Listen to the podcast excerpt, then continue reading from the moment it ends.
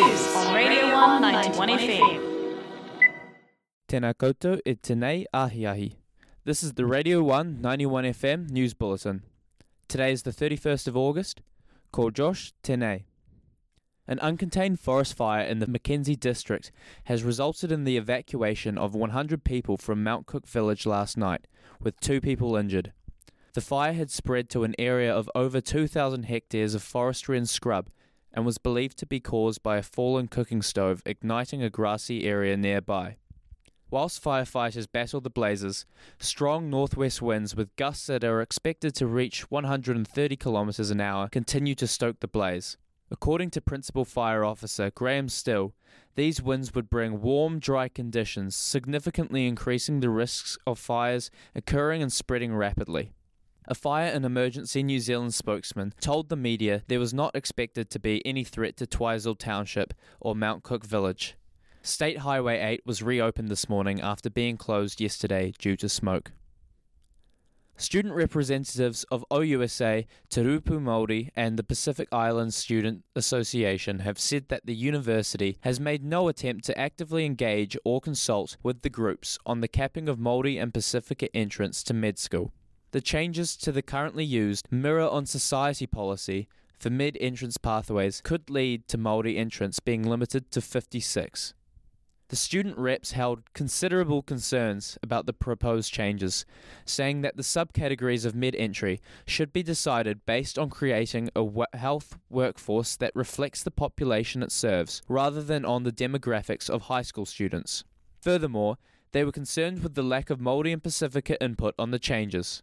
President of Toko, the Māori Medical Students Association, Isaac Smiler, said that the university, quote, has avoided the Māori and Pacific voices on this matter, and for something that has such ramifications for Māori and Pacific people, you'd think that those voices would have been consulted, unquote.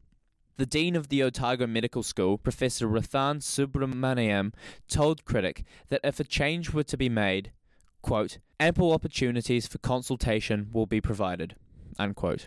He also said that there is no suggestion of any fundamental change to the overall principles of the Mirror on Society policy. However, the uni wants to update the regulations of the policy to better reflect the policy.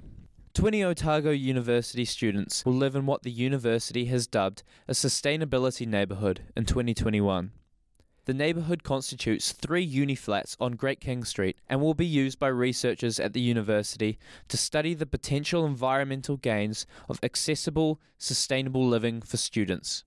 The sustainability neighbourhood will be studied for behavioural shifts in energy usage, waste, food resilience, transport, and how the community operates in an environmentally conscious space. Some of the changes made in converting the flats will be setting up an adaptable garden and a detailed energy monitoring system.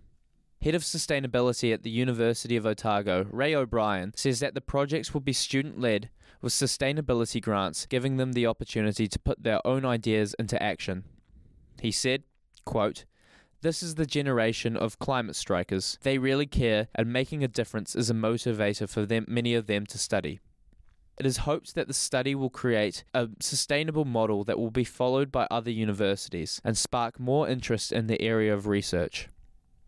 A dispute between 2 neighbours over property boundaries in Koolock Crescent, Waverley, resulted in a warning for assault after plants and garden equipment were thrown down a hill. Police were called out to the street at 3:50pm yesterday, where one person involved had allegedly thrown their neighbour's plants and gardening equipment down a hill.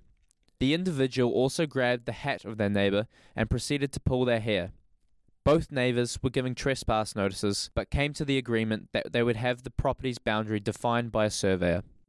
The Radio 1 91FM weather. This is the weather for Oti Poti Dunedin. Today we have a high of 19 degrees and a low of 5 degrees. There's going to be high cloud and rain at night.